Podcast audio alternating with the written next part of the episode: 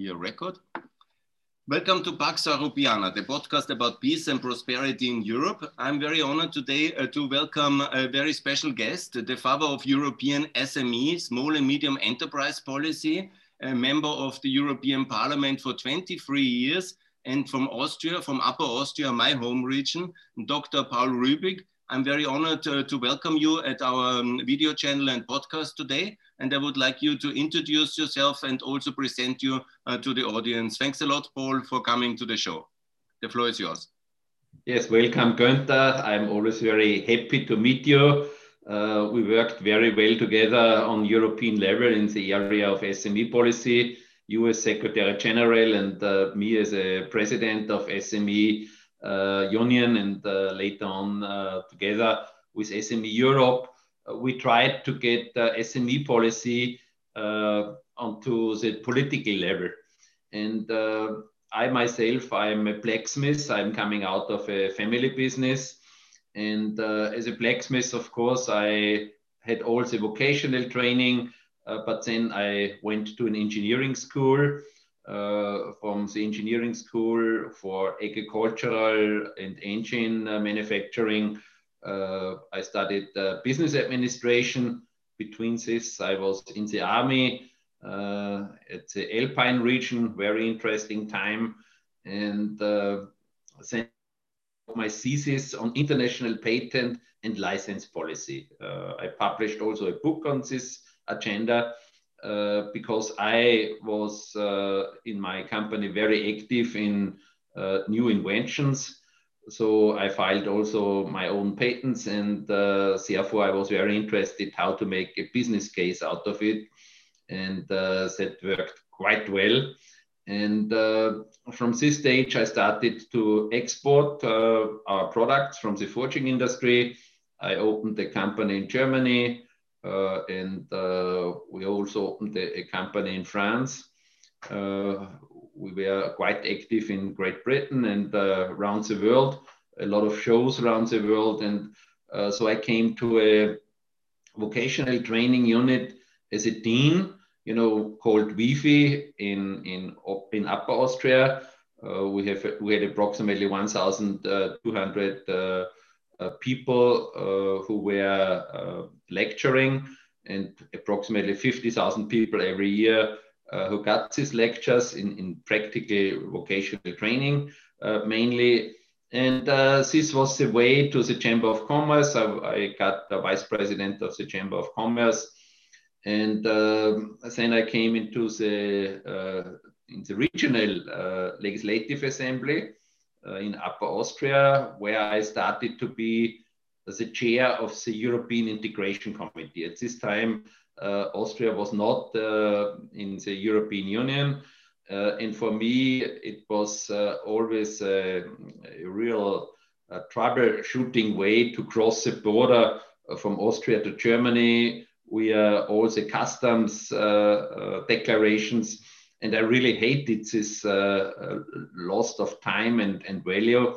So I thought whenever it's possible to get rid of the border control, uh, that's the right thing uh, to do. So I had, I think, uh, more than 250 meetings in, in Upper Austria. Every evening, a debate with the one who are in favor or against uh, the European Union. And then, of course, uh, we had this big success that two thirds of our people decided to be member of European Union. And uh, that was one of uh, my happiest day as we have lifted the border to uh, Czech Republic. Uh, and uh, the people went away from the borders. It was really a, a, great story and that also gave me the power to work on and and uh, to see how we could uh, improve uh, the work which we which we do together.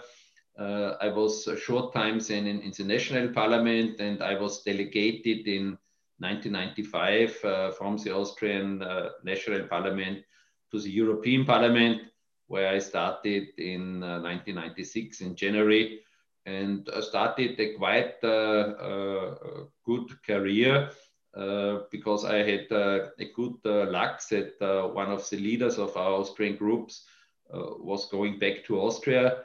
So I got his um, functions in the different committees. And so I, I came into the budget committee and uh, in the committee with Un United States and uh, also in the ITRE committee. And uh, it was quite interesting that I also started in the trade committee. So I had a very wide and broad uh, function.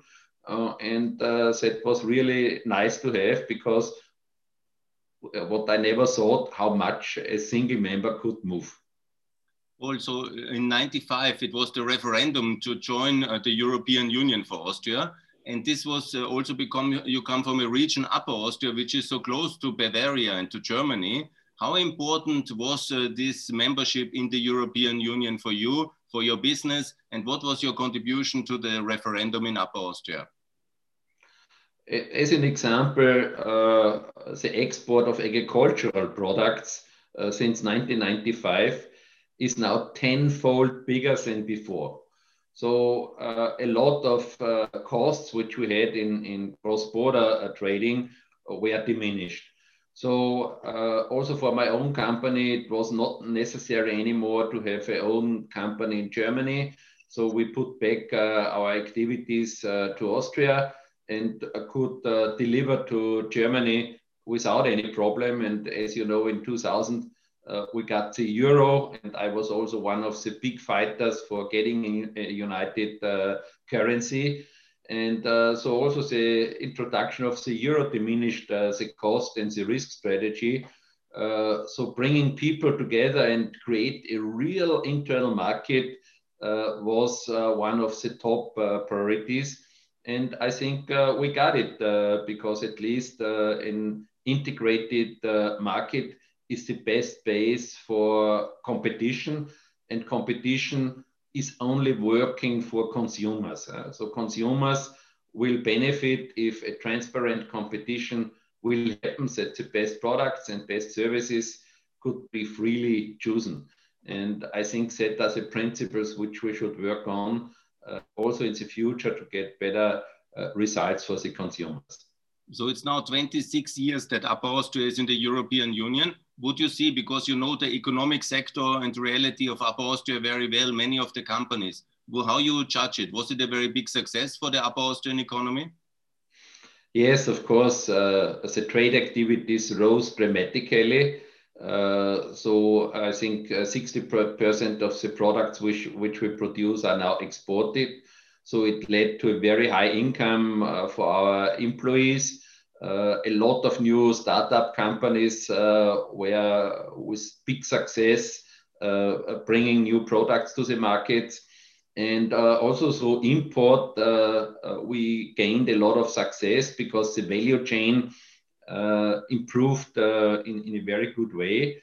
Uh, and you know uh, import gives you gives you cheaper and better uh, products that means it's increasing the buying power of people and export uh, through high wages, uh, which you can gain through export, you increase the buying power twice. So export import is the, success story because the global value chain uh, keeps market active and keeps the competition active.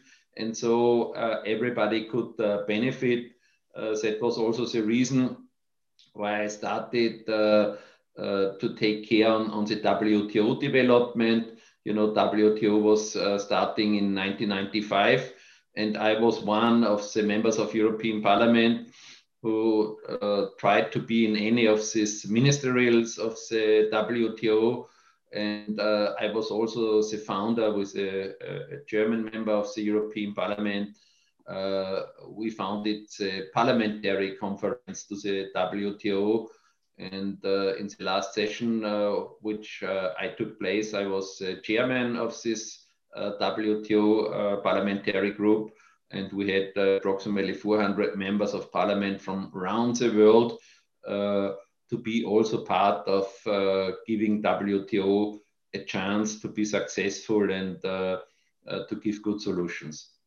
Paul, in 96, when you started then in the European Parliament, can you tell a bit how that was? and also if there was a lot of talk about small medium enterprises on the European level already when you came in the parliament? The, the main problem is that uh, not many members of parliament are coming out of the business world.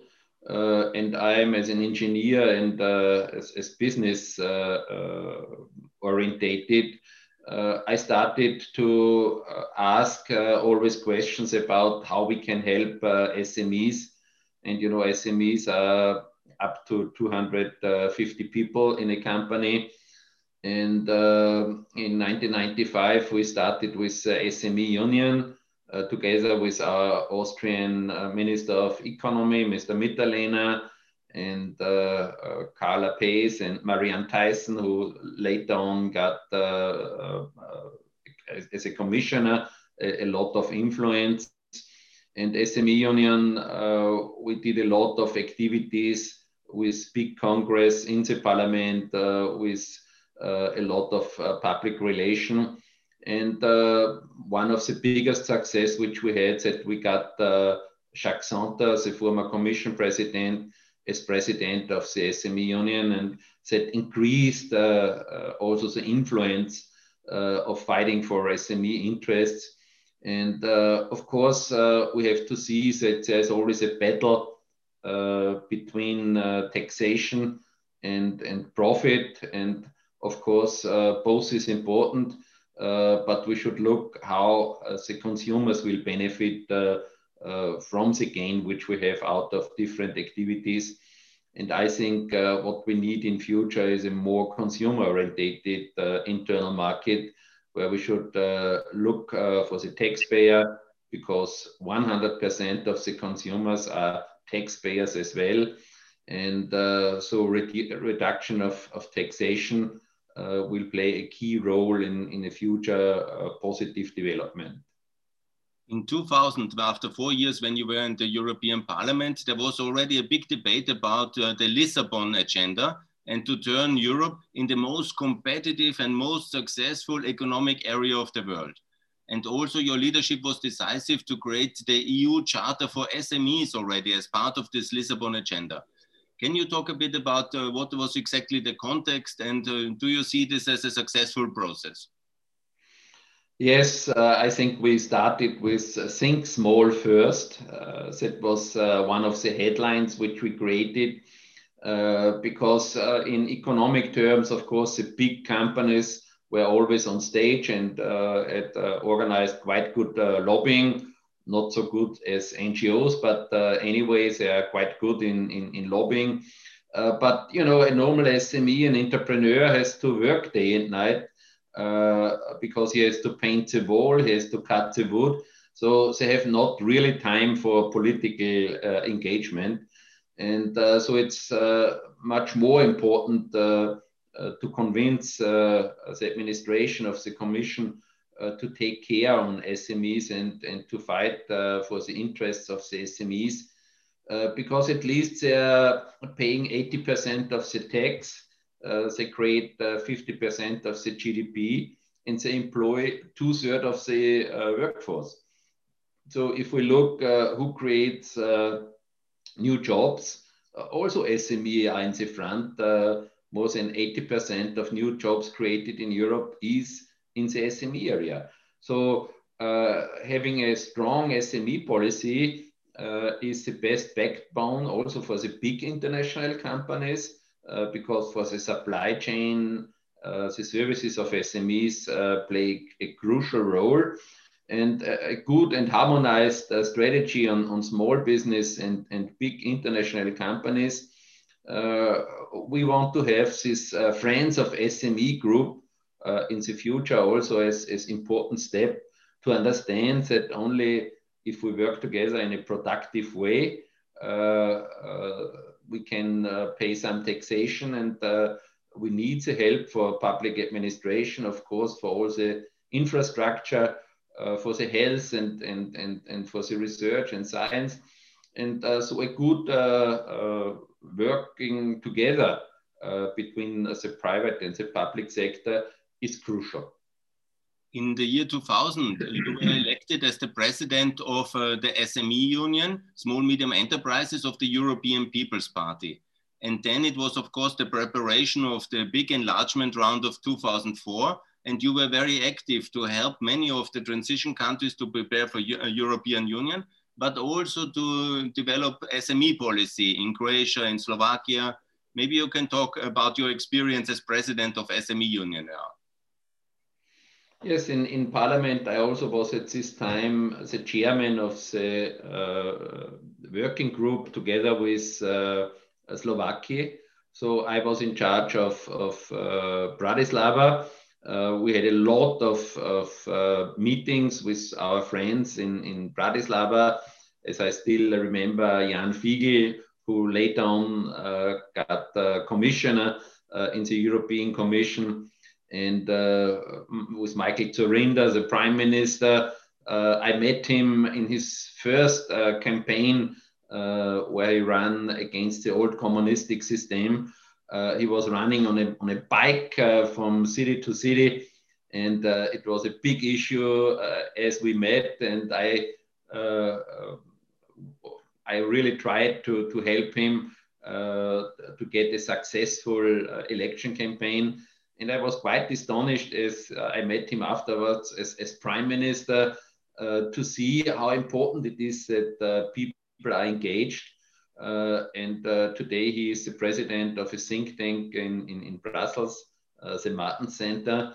And so the way in, in uniting the new member states was also a success story because from the day one they were fully uh, integrated and implemented within European Union in the Council, in the Commission, in the Parliament, and uh, we're on equal foot uh, with everybody. And uh, therefore, the uh, strategy to get new uh, members through an attractive program, you know, it's not only the internal market, it's also the structures and strategies which are done from European Union gave them a, a solid background, and and uh, we have seen that all of these new countries uh, had big success, like uh, Austria. And if you see how the cities have changed and uh, the people gained on on value, uh, that's remarkable. And therefore, the work with also starting SME organizations in these countries. Uh, we did a lot in, in, in, in Croatia, in, in Slovenia, uh, today, Janez Janša is the prime minister of, of Slovenia. Uh, we have seen a lot of, of very positive development in bringing people together, uh, trying to understand each other, uh, being tolerant, and uh, mo most important thing, uh, to have respect between the people. On the 1st of May 2004, and there were 10 new countries joining the European Union. Can you tell if this was a very successful and important moment for Austrian economy and for Austria itself? And also, do you think that enlargement was a success? Yes, uh, you know, we got uh, rid of, of uh, all the borders uh, with our eastern uh, member states. And uh, that was, of course, a, a, big event. I still remember the pan European picnic which we had in, in, on the border to, to Hungary where at least uh, it was the first uh, big step to, to open the border. And uh, now, what we never thought, also with Eastern Germany, uh, that the borders are gone. Uh, it, it was really uh, making feeling good to see that we are united Europeans, that we fight together for our interests, and that we're not going into the trap of poverty uh, which uh, of course a, a, lot of the left want to have.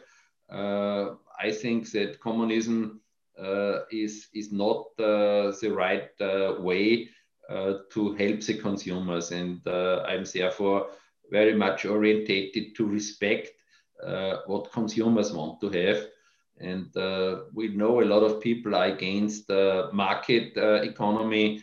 and we have seen in the world that a free market economy brings benefit to the people and not to a small elite.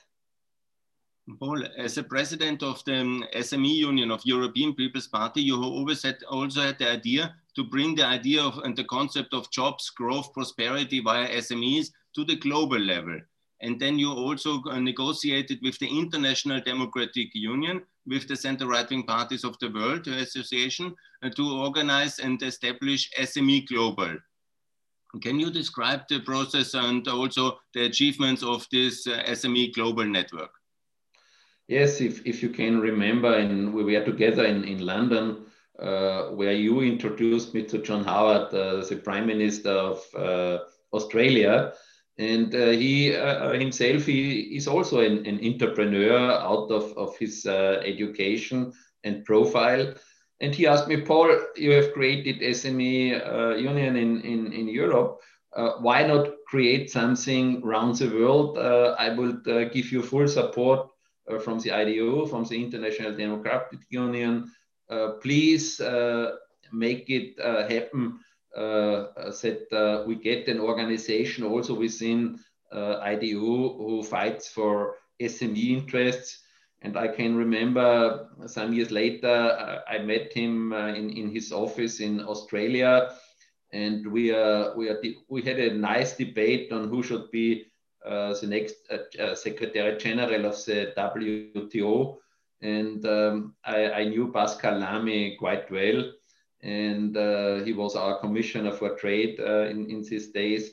And uh, so I had a very uh, intensive talk uh, to give support to Pascal Lamy because, first of all, he is French, uh, so he knows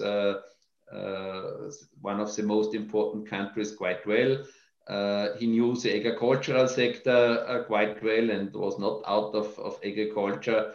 Uh, and uh, so we, we came in a very deep debate, and I think we had more than one hour uh, debate on, on WTO, which at least uh, in, in the later time, I've learned that Pascal Lamy then was elected as Secretary General of, of WTO and he brought also with uh, a new slogan, uh, trade activities uh, to the globe with the slogan, everything but arms. So to give development countries a chance to deliver to the European market and uh, develop a, a, sound structure also in, in, the developing world was one of his uh, big successes.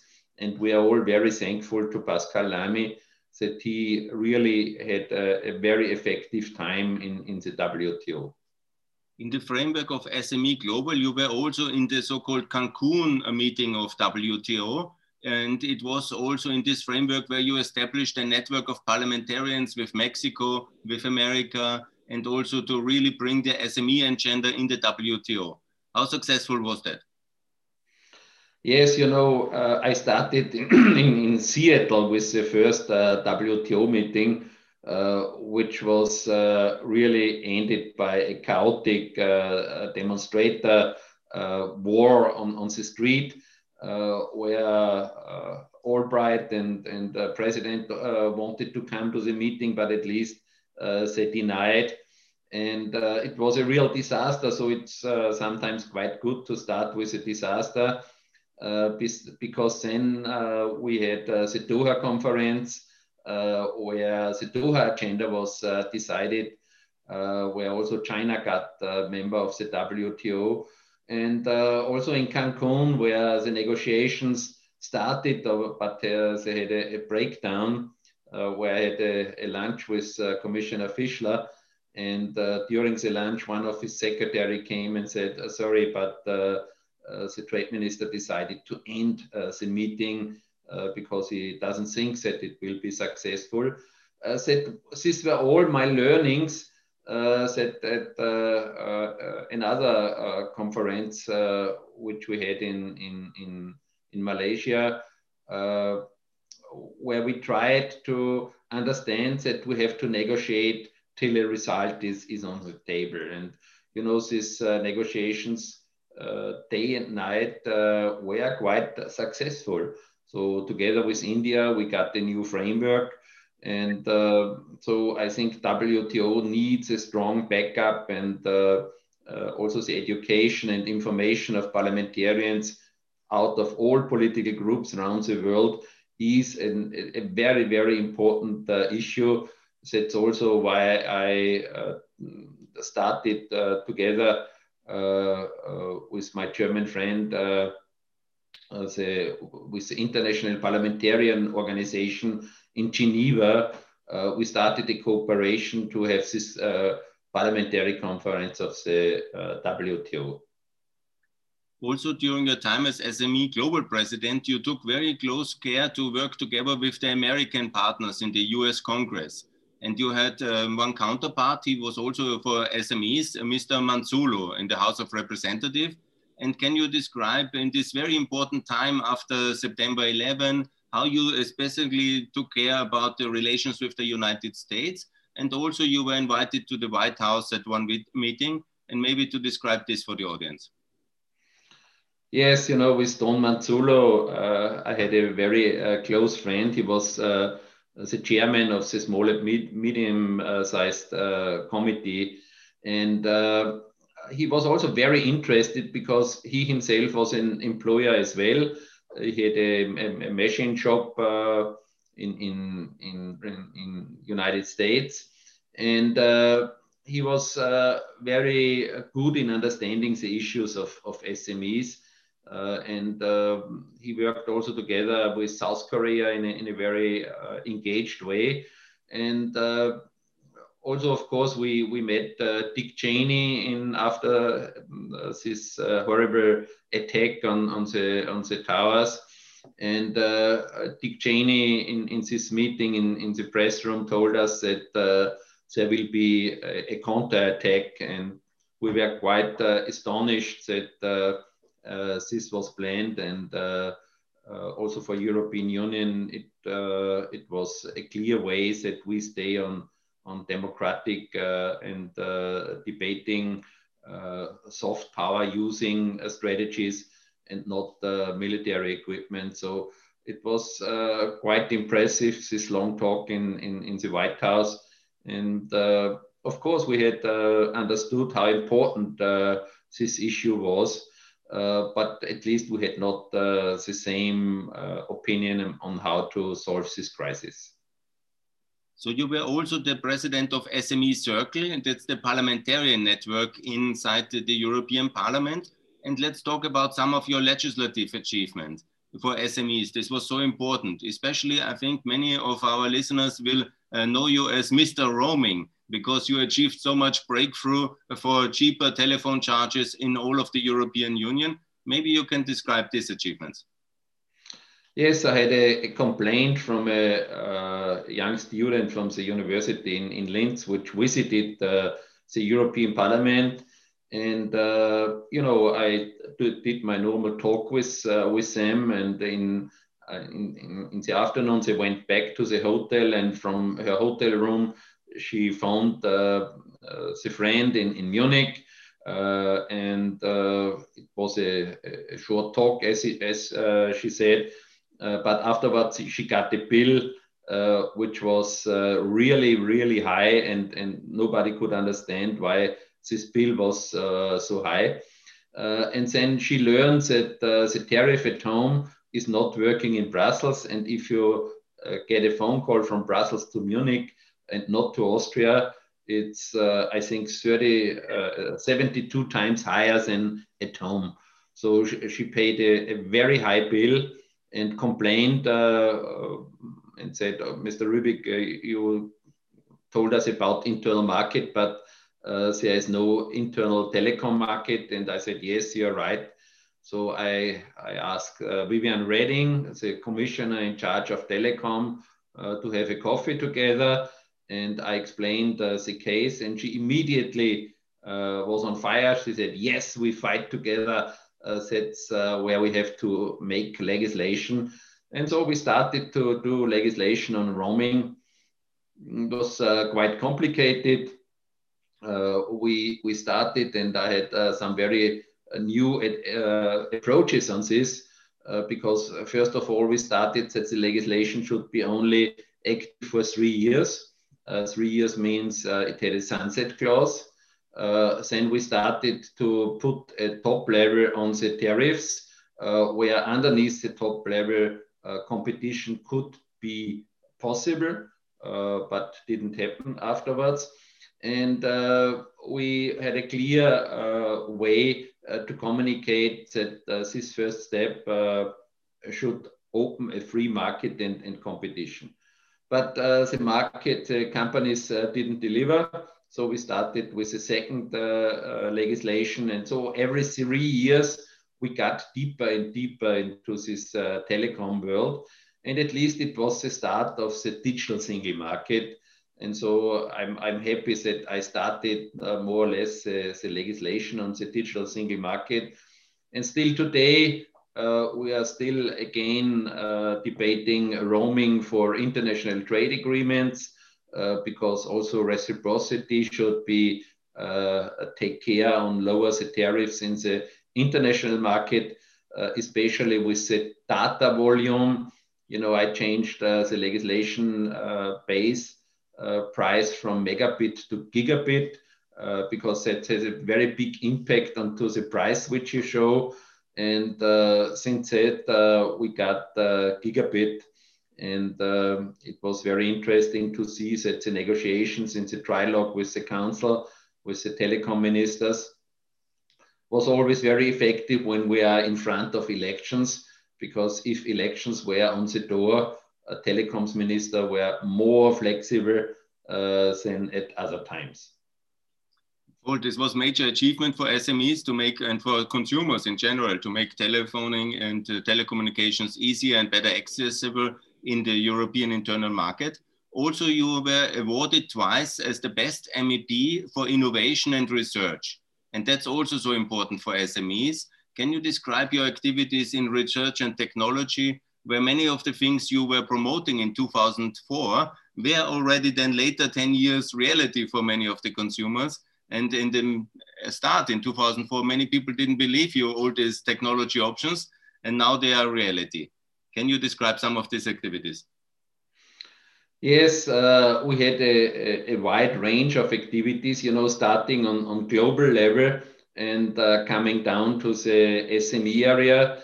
I always said it's a bottom up and a top down strategy necessary to achieve uh, the best results. And uh, as an example, I also in, in, in the research area started a, a a debate with the European Commission uh, because all this research funding uh, were starting for more than uh, 10 million uh, uh, euro, uh, 10, 10 million euros. And, you know, 10 million euros is, is a big, much too big amount for, for SMEs. So I, I started to ask the Commission if it's not possible to give it to third parties maybe 300 or 400 million. And this third party can then go into the detail with acting very quick, uh, making it as simple as possible. All these things which normally the commission couldn't do. And so we started with the Eurostars program and uh, developed uh, this program where uh, SMEs with more than 10% on, on research uh, from the turnover uh, got grants and, and support uh, through this uh, Eurostars program.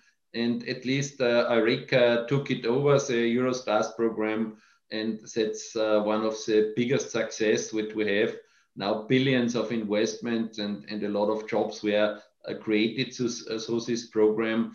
We had now an anniversary on, on, on this program uh, where we have seen that uh, taking initiative and, and bringing forward uh, the world of SMEs to the political decision makers that this really can bring uh, good success. This was really important for SMEs, obviously innovative, innovation support and being accessible this funding from the European level.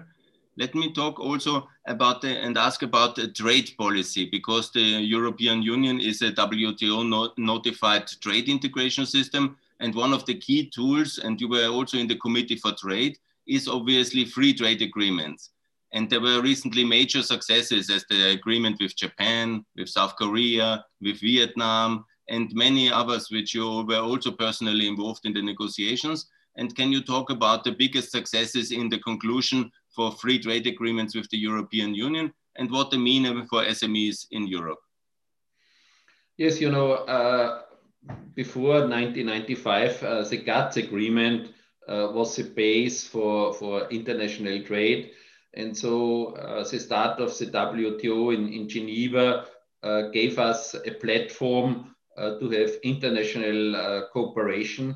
And uh, this international cooperation uh, was also quite important because the Singapore uh, issues uh, which were the base of, of, of a, a framework, a legislative framework uh, for trade, uh, were in, in upfront of, of our debate. So to get step by step regulations which can help the value chains to grow and to get rid of poverty in a lot of countries and at least uh, the WTO, where, where China stepped in, has shown that more than 400 million people only in China came out of, of poverty uh, through the international trade.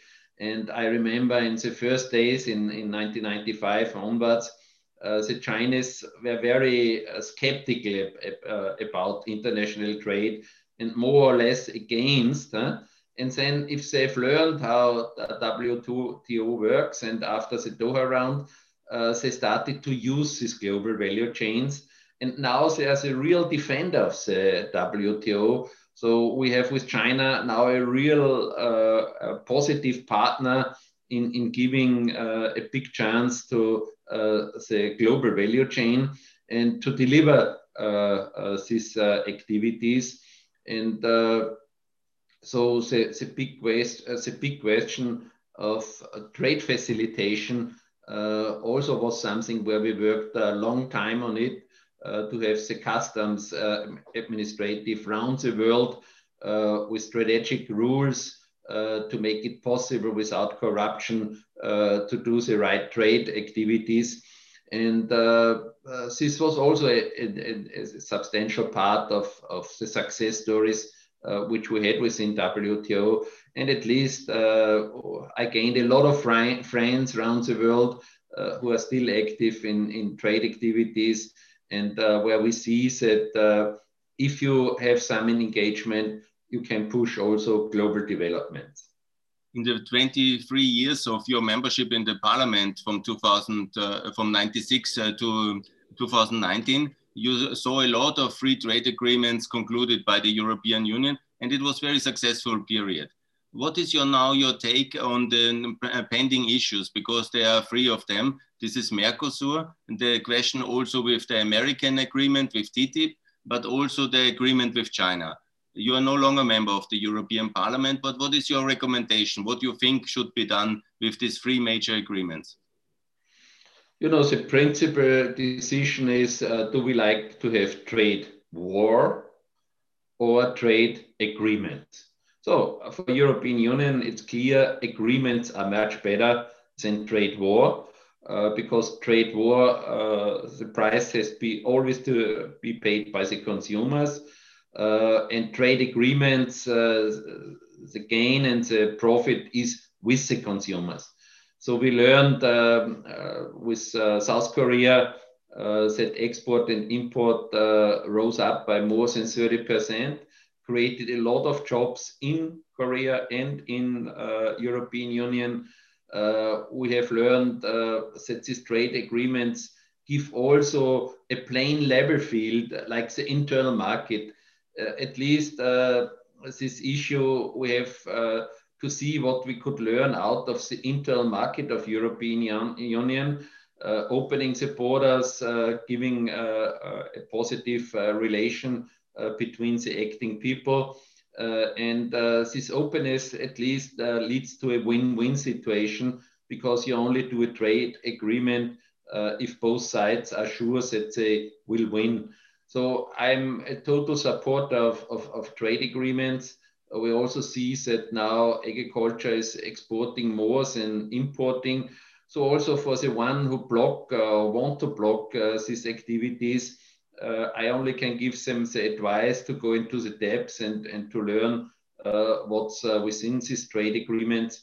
anyway, the specialists uh, who are doing the daily negotiations, they know that it's a win-win situation. But I think we have a lot of, of fake news in this area, which are coming from outside of the trade negotiations area, which want to hinder the successful work together. And uh, therefore, this disinformation in this area is very harmful. And uh, of course, some of the politicians are not in the depths of the uh, negotiations and they don't trust their own team too much. So I think it's, it's necessary for better information to the people who, who make the decision and especially for journalists uh, because also for them sometimes it's very complicated to understand how this agreement works.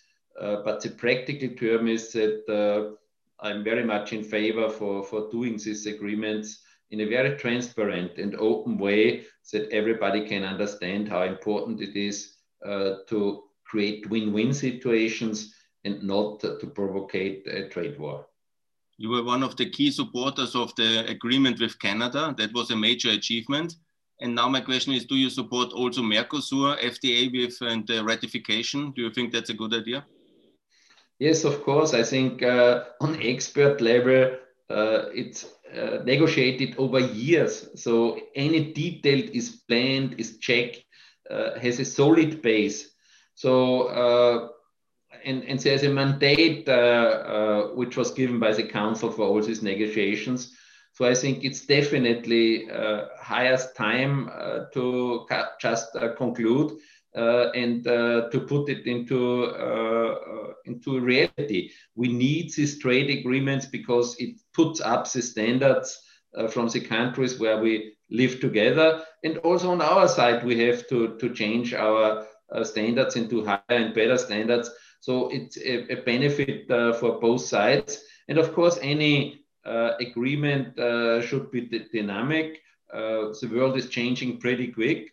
So the issues are changing. The, the, framework is changing. So we need a lively WTO, also with w, WTO function to, to get rid of conflicts. So uh, I think these uh, functions will help us to get not uh, the trade war to a military conflict uh, and keeping uh, good progress on, on trade agreements is substantial for the peace in the world. That's very important. This podcast is about peace in Europe, so very much this is important in the world as well. Let me ask you also, Paul, about uh, the situation with America, because we have a free trade agreement now as European Union with about half the world, over 70 countries and territories. That's major success. But we unfortunately still don't have free trade agreement with United States of America. Whenever we are so close historically, they have helped us so much on many ways. What is the issues basically? Why do you think TTIP didn't work at that time? And do you support a new start with the American states uh, to under President Biden now? Do you think it's possible? And what's your take on that? You know, at least it's it's a conflict. Uh, should we have a general uh, framework out of uh, WTO, uh, which was the first uh, step where we thought after 1995 that with WTO we can build uh, global frameworks for international trade. Uh, but we learned that uh, this wouldn't work. So we took the second best chance. we started to give trade agreements a priority. And of course, in, in trade agreements, you can be much more detailed and you can go much more to the depths of, of the real issues. And I think that was a, a good decision uh, that we should keep any trade agreement open for all other partners. And I think especially with United States, uh, it would be a, a big uh, success for the democratic world uh, if we uh, together Uh, uh, create a framework which makes it uh, transparent and, and efficient for the industry and, and for the trade activities. And therefore, hopefully, the new government in in United States will come back to this TTIP negotiations and uh, we also should have a, a concept against uh, the misinformation and disinformation uh, about this kind of agreements. And uh, so the public strategy on, on uh, the, the, information of, of, of the people uh, should be also an important part of the negotiation to see how we could explain the importance of this kind of, of trade agreement to a a broad public and uh, fight uh, the disinformation in, in an efficient way. Dr. Rübig, Paul, I would like to ask you also about China because that's such a big market. It has really developed from 1 trillion to 14 trillion now in 20 years in the WTO. And there is now recently an agreement with China agreed from the European Council to make the market access for European SMEs easier in China. This is called the China Agreement on Investment. It's not a free trade agreement, but it's a first step to have a better market access for the European SMEs. What do you think about this agreement? Should it be ratified? Is it important? I think uh, investment agrees, agreements are crucial uh, because we have seen that Chinese uh, could buy uh, and sell in Europe uh, quite easy, but for European countries it was not too easy uh, to get market access. Uh, so this uh, investment agreement, I think, is a first uh, very important step uh, that we can stay part of the uh, global value chain. Uh, you know, we have a lot of, of scientists and also Dr. Leitl, the president of Chamber of Commerce, on, on European level and the chairman of global platform of Chamber of Commerce. He also said in, in 2049 uh, China hopefully or maybe the number one in, in, in global uh, in global trade. So uh, I think we should, as early as possible, try to be part of this value chain of, of global trade. And therefore, it's, it's quite crucial uh, to get in deeper negotiations uh, with China. And, and I have a very positive feeling that Chinese are very willing uh, uh, to accept our, our biggest market in the world. Uh, you know, European Union has a very good base of, of, of, being a good partner and uh, that's uh, important for both sides. So we really should develop uh, a strategy how to keep the public opinion informed in a very objective and future-orientated way. And um, therefore, I also supported uh, in, in European Parliament the creation of the so-called uh, Science Media Hub, huh? uh, where we try to give uh, qualified uh, information uh, to science journalists to see that the scientific evidence on, on these issues are also communicated in a professional way and uh, as chairman of the so-called STOA committee, uh, STOA is Scientific Technology Options uh, uh Assessment, uh, together with this uh, new Science Media Hub, we try to get better understanding also on the political level for scientific and research issues. And I'm, I'm quite proud that this also grew to the European Parliament Research Service, where we now employ, I think, approximately 300 independent interdisciplinary scientists which publish uh, peer-reviewed documents uh, for better uh, information about activities of European Union. And uh, that was also a big uh, success. And uh, I was also long time in the budget committee and I also was rapporteur on, on, on the budget in the Austrian uh, presidency, uh, where we all, all also uh, put 1 billion into the area of research and Erasmus Plus and, and SME financing. So if you are active in your role, and that's of course the positive side on, on the work as parliamentarian, you have a 70 to 80 hour week where you can do a lot of uh, positive uh, uh, negotiations and uh, you really get impact into uh, legislative uh, decision making. And I think that's a, a real success story. Paul, let me ask you about your time in the budget committee and about your work for European taxpayers. Was it uh, complicated to, to, fight for European taxpayers and for good use of money on the European level? Yes, you know, it's it's also a question how you run through the hierarchy of, of, of these uh, negotiations. And uh, of course, in the very early beginning, you start with uh, going into the depths of, of the documents. And that what I learned as I was in the Upper Austrian uh, Legislative Assembly, uh, where I uh, had forgotten the budget of the, the Upper Austrian government in my boot in my car and as i was in holiday in, in italy uh, on sundays we had no newspapers. So i came back to this budget which were i think uh, i don't know how many thousand pages. And i started to read the budget and how longer i read the budget how more interesting it was. So i, I showed uh, some circles on some figures and uh, uh, was prepared for the negotiations on the budget in, in autumn and uh, since they were very astonished that somebody really went into the detail of the budget.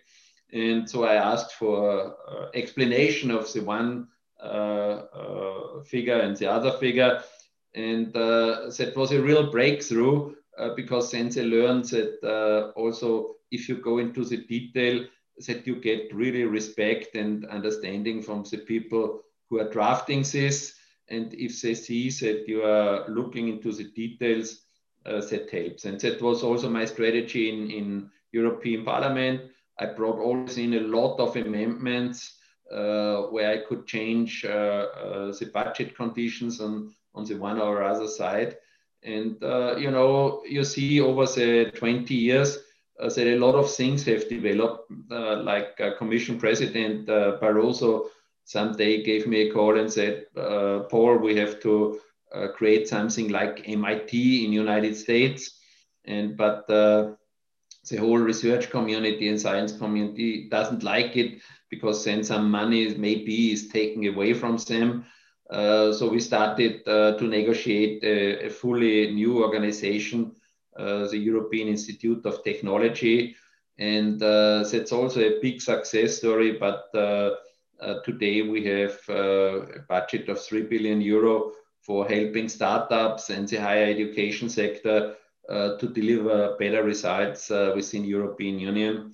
And I was very astonished that after my career in, in European Parliament, I was now asked to be in the governing board of, of this EIT.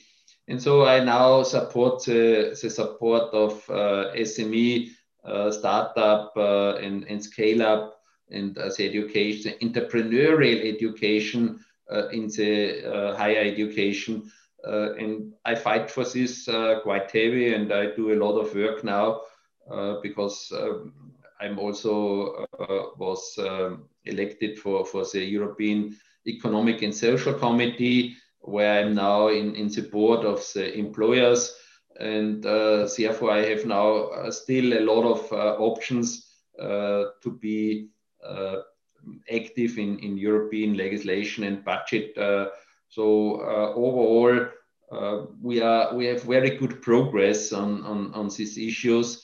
Uh, they are not very much published in, in, in, the, in the media, but the activities are working and, and, and getting forward on the role of the European Parliament in the budget process. And gradually it got a lot of powers. Do you think that the European Parliament has enough powers or should we even more powers in the budget process of the European Union?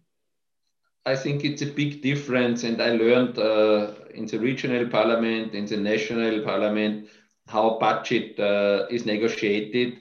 And that's totally different uh, on, on European level. Uh, because uh, the European Parliament is really working on any line of the budget. We, we can put amendments uh, to any line and, and vote for it. And in the trilogue, of course, the questions which are not clarified before, you run through nights of, of negotiation between uh, Commission and uh, Council and Parliament. And last time it was uh, where, where I, I was rapporteur for the budget. we had the finance minister from Austria, Mr. Löger, who was my counterpart in, in, in the negotiations. And uh, I think it was also with the Commission a, a very good uh, uh, way of, of, of, of changing uh, also large files of, of the budget where European Parliament has really uh, a say on, on, on, on what, how the money is spent. Uh, and of course, the council has a real say on, on how much budget is, is put into uh, the negotiations.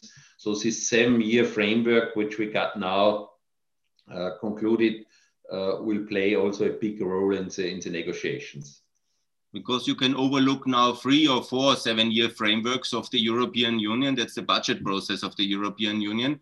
Can you see that there's uh, improvement from the side of small and medium enterprises, that the EU has also budgeted more money for small and medium enterprises in the last 20 years? Yes, you know, uh, as an example, in the Horizon Europe program, uh, we also uh, pushed from side of, of, from the European Parliament uh, to have minimum quotas on, on SMEs uh, uh, within the distribution of the money. And of course, there were a lot of negotiations also in, in the regional fund to see what we can do for, for SMEs. And of course, it has a, a lot of impact if you are sitting in different committees, because I also was sitting in the development committees, and uh, of course, uh, working together of small and medium-sized enterprises, uh, especially in the, in the rural areas uh, outside of, of European Union, uh, is also an educational uh, aspect, which helps both sides to be successful. So if you go for SME interest in the budget, you have to run to, through all chapters and look in which chapters you could be uh, from the best success uh, and which options do you have uh, to introduce uh, your, your ideas. The European Union is financed by the member states, by the 27 member states. And there was a big debate about the level of financing. And also because the EU is taking more and more tasks which are so important, like border security and other issues.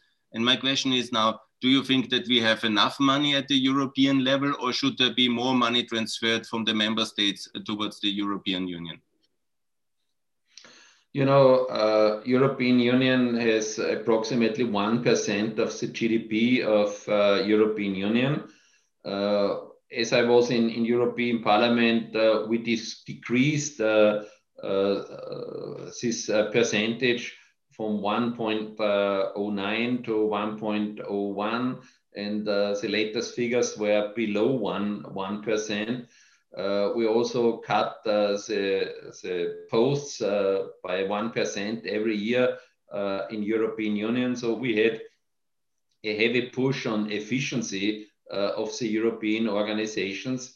but of course, the 1% is, is too less to run everything on a, on a principle uh, of, of sharing uh, the activities.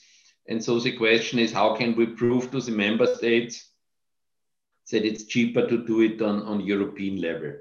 So uh, if you can convince member states that uh, uh, actions which we do together are much easier and, and cheaper on, on European level, then the budget could be increased by the same time, the national budget uh, uh, is not uh, doing the same again, so that you can decrease the expenses on the national budgets and put it into a more efficient level on, on European level.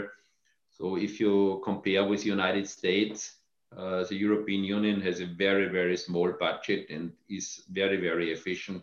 So uh, it's clear that uh, also in the future, the debate on own resources uh, should be led into a way uh, that their own resources are at least deducted from the tax load from the national member states so that uh, for the taxpayers uh, it could be run more efficient and uh, with lower rates to have a better result.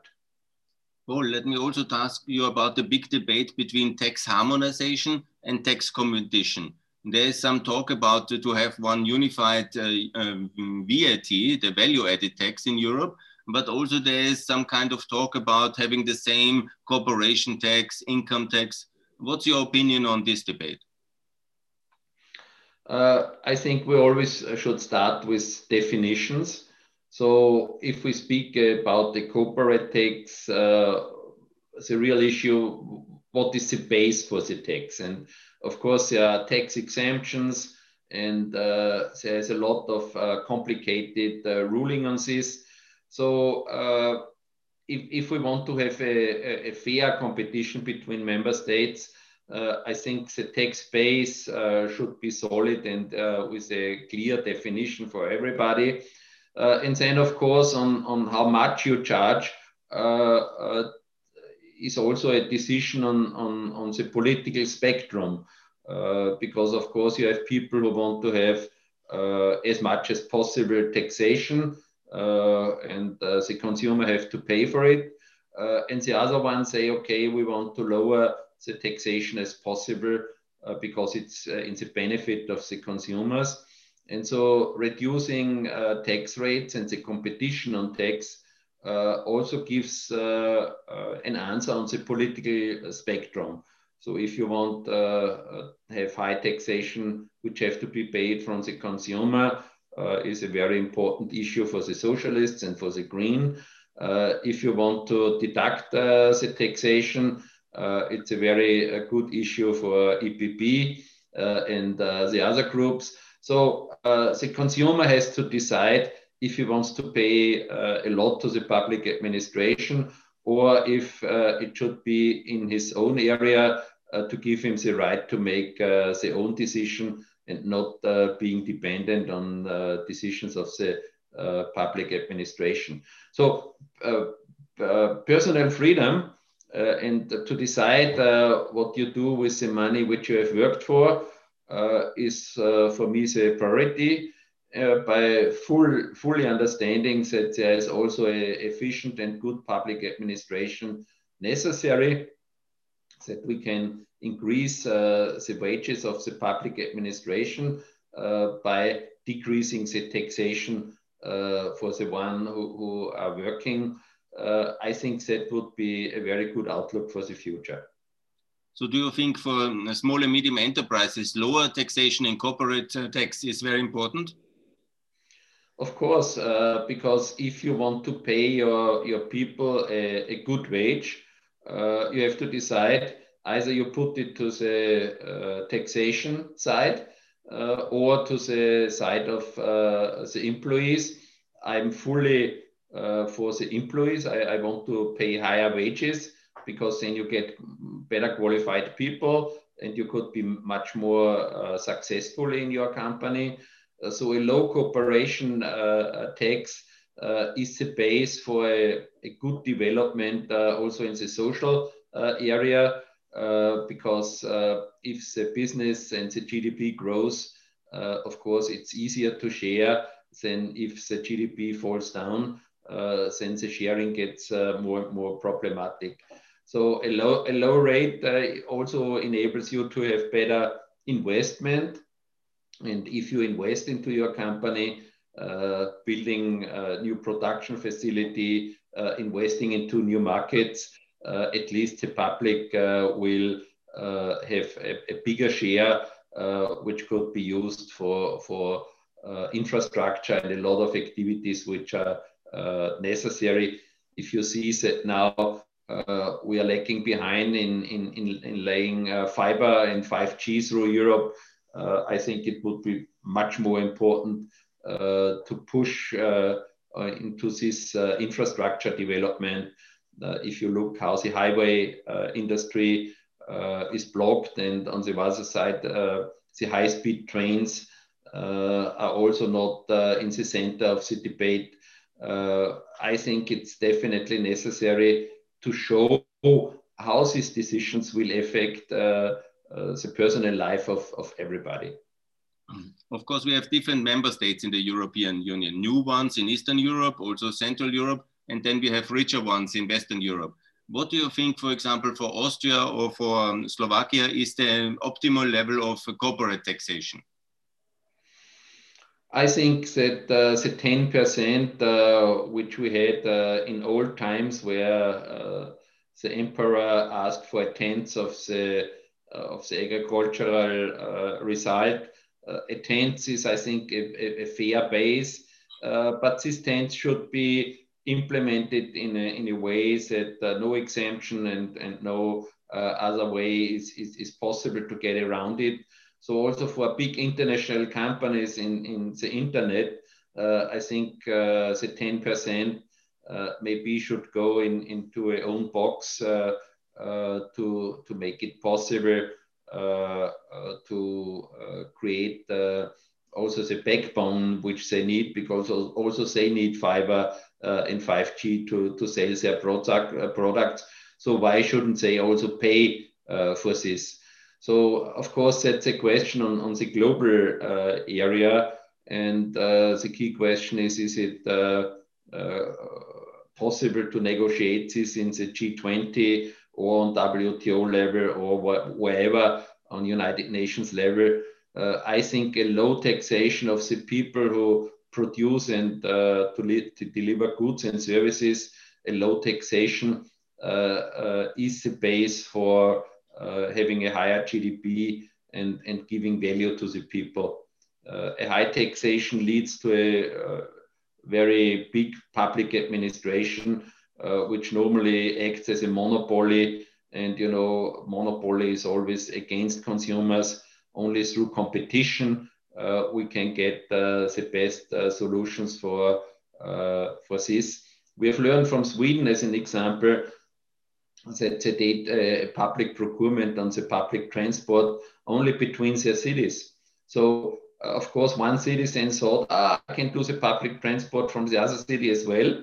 And so if I buy only three buses, I don't get uh, so much rebate. If I pay 20 buses, it's much cheaper. I can be more flexible with the workforce. Uh, so Sweden also learned us uh, out of the old uh, socialistic system that if they create uh, competition uh, also between public authorities, because also in the administration we need more entrepreneurship. So entrepreneurship is not only something uh, in, in private companies. Entrepreneurship is also necessary in, in public administration. So if they create uh, an open competition, uh, a fair and transparent uh, competition between uh, uh, public institutions, that really leads to a, a progress in the system and we should behind this. Paul, there was now a new centre-right-wing former Minister of Finance from Australia, Mathias Cormann. He was elected uh, as the um, Director General of the OECD, of the Organization for Developed Economies. And my question is now, do you have good hopes that he will be putting tax competition reform on the agenda globally and also to be more countries part of the global market democracies? Yes, you know, we see that uh, the tax policy has a, a, very important impact uh, on, on the structures uh, in, in, in a country. And uh, if OECD can also give analytical, analytical advice in, in, in showing that uh, this lower taxation brings better effort for the people, uh, and, and OECD is very well equipped uh, with, with research and science capacity and communicates this in, in the right way to the governments uh, that would be very helpful. Uh, because I think it's very easy to show the Laffer curve uh, is, is still existing.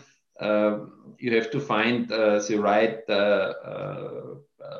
threshold in, in which areas the taxation is, is, is uh, doing the best effort. We also learned in Russia uh, that also Putin has uh, put down the corporation tax dramatically. And uh, this really was a, a good decision uh, for getting uh, better results in the economic field. So it doesn't depend on, on, on, on, on a, a theory. I think it's necessary to prove uh, that a low taxation uh, is a big benefit for everybody. On energy politics, uh, Paul, let me ask you, you were one of the biggest promoter of European energy independence and have really invested very well in the European energy infrastructure, energy union as well, one of your big topics. And uh, how is that now? Do you are you satisfied? Is it far enough? Uh, do we have to go further in the energy transition? What's your policy on that one? Uh, I think, like in the digital single market, we need uh, an energy single market, and uh, I think the cross-border activities have to be uh, in, in the focus of our activities. And uh, we all know if, if we run uh, too deep in, in, in, in uh, the renewable energy uh, without having technical solution, uh, we will get uh, within short time a blackout. Yeah? Because if you see that Germany went out of, of nuclear and out now out of coal, you know, in both areas, a lot of taxpayers' money was invested, billions and billions. And uh, if you only think that by uh, sun and uh, by wind uh, or by water, you, you can run uh, uh, energy policy where there is no blackout, that's, I think, at present not really possible. So we import every year approximately 400 billion euro on energy. Uh, so the key question is really how much can we do ourselves? Because the problem uh, is not the 400 billion uh, which we pay for fossil energy. It's uh, the problems that say buy weapons and uh, support military uh, activities with these exports. And therefore, I think it's it's wise to to try to do as much energy production within European Union and uh, to see how the disinformation in this field uh, also could be uh, get to an objective and, and good information for our society. also raw material, we import approximately 200 billion every year on raw material. So if we could produce it uh, within the internal market, of course, it would be a big gain uh, also for security uh, in, in the global value chain. So I think European Union is doing a very good job on this. We have excellent people who are working on these value chains. But the truth is we have to trust them and we have to help them that these policies really could be achieved. Really much is uh, progressed on European Energy Union on the European level. But unfortunately, some states are still buying much more energy from Russia, unfortunately. And here's also my question about Nord Stream 2, because maybe end of 2021 it's uh, finished, and then there will be even more gas coming from Russia, and we will be more dependent. So, what's your uh, opinion about Nord Stream 2 completion? Yes, I think uh, it's very good to have as many uh, pipelines to Europe as, possible also as many as possible LNG terminals. So what we have to create is a, real competition. Uh, if we have competition and on the same level for everybody who wants to import to European Union, I think that's the best solution for the consumers. Uh, we all know that Nord Stream 2 uh, is a, a, big investment and is also very good for the security of supply within European Union. Uh, but on the other hand, we have to make sure uh, that the competition uh, is uh, working in the interest of, of the European people. So uh, we have a lot of, of, of pipelines activities and only a good competition within the energy market uh, will bring uh, fair and, and low prices uh, to the consumers. So that's a, a, clear message that the internal energy market has to be accepted from anybody who wants to import to the European Union from anybody. I had a, a long talk with the energy minister out of the Arabic Peninsula, uh, and he said, uh, Mr. Rübig, we will make all pipelines within European Union if we can uh, use it only for us. Huh? then we would invest in all pipelines. So I said, Minister, sorry, uh, that's not what we want to have. We want to have competition. And then he said, no, then we are don't building your pipelines. So uh, you see, it's, it's very easy uh, to understand that uh, for us, the interests of our citizens are in, in, in our heart. Uh, so delivering good solutions, I think, is the base. Paul, about competition policy, because there is always a debate. Some people say competition policy is difficult for SMEs, should be more subsidies. Some people say SME policy is very much about very strict competition policy, that they have fair and open access. Where's your take on your opinion about competition policy and SMEs? I think uh, the most uh, important uh, point is that we should uh, gives them the chance uh, to get uh, rid of red tape. So I think we would need a own body in European Union who fights red tape efficiently. and that would be, of course, a base of, of being more successful. So we have to strengthen our education uh, system. So especially the higher education and the vocational training has to be uh, reformed and, and adapted uh, to the new uh, way of, of how to support the successful production and services.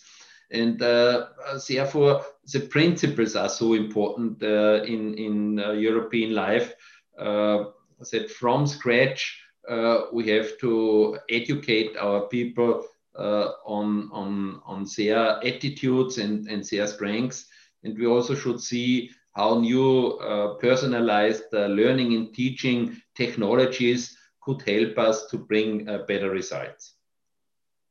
Good.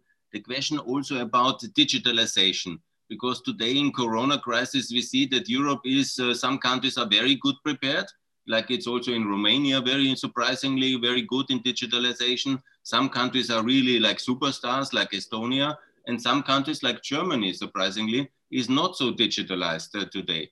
So you are the lifelong promoter of technology, digitalization. How do you see our situation today in 2021? You know, I, I always uh, tried uh, said uh, where where the uh, where the industry got uh, a fair share on on on the distribution of of the spectrum and the auctions which took place, I always was in favor to give the full money to the deployment into the infrastructure. Uh, but uh, we failed in explaining to the finance ministers uh, that this money would be the best return on in, in investment. Now with the last auctions, it went better. So more money is now invested into these areas.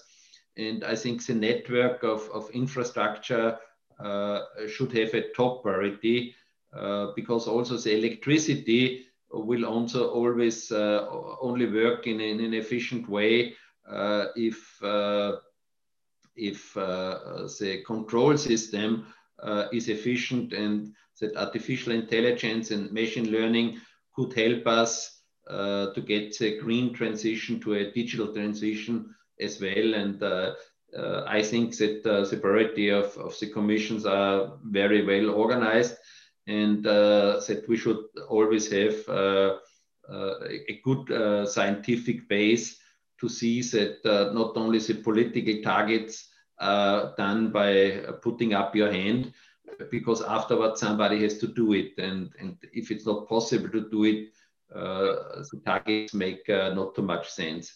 So uh, to break down this in real day-to-day steps, uh, like the Japanese say kaizen, uh, in day-to-day steps to improve our, our, globe, I think that's a real challenge. And uh, I thank you very much for the interview.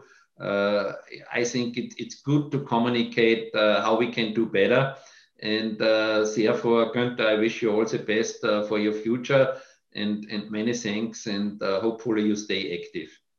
Thanks a lot, Paul. I would like to thank you very much for the interview. Maybe one day to ask you as well about your water activity because you do so much for water now, and this is really important. But now I would like to thank you very much for your time. And Dr. Paul Rübig, thanks for everything you did for European SMEs and for global SMEs. Thanks a lot for your time.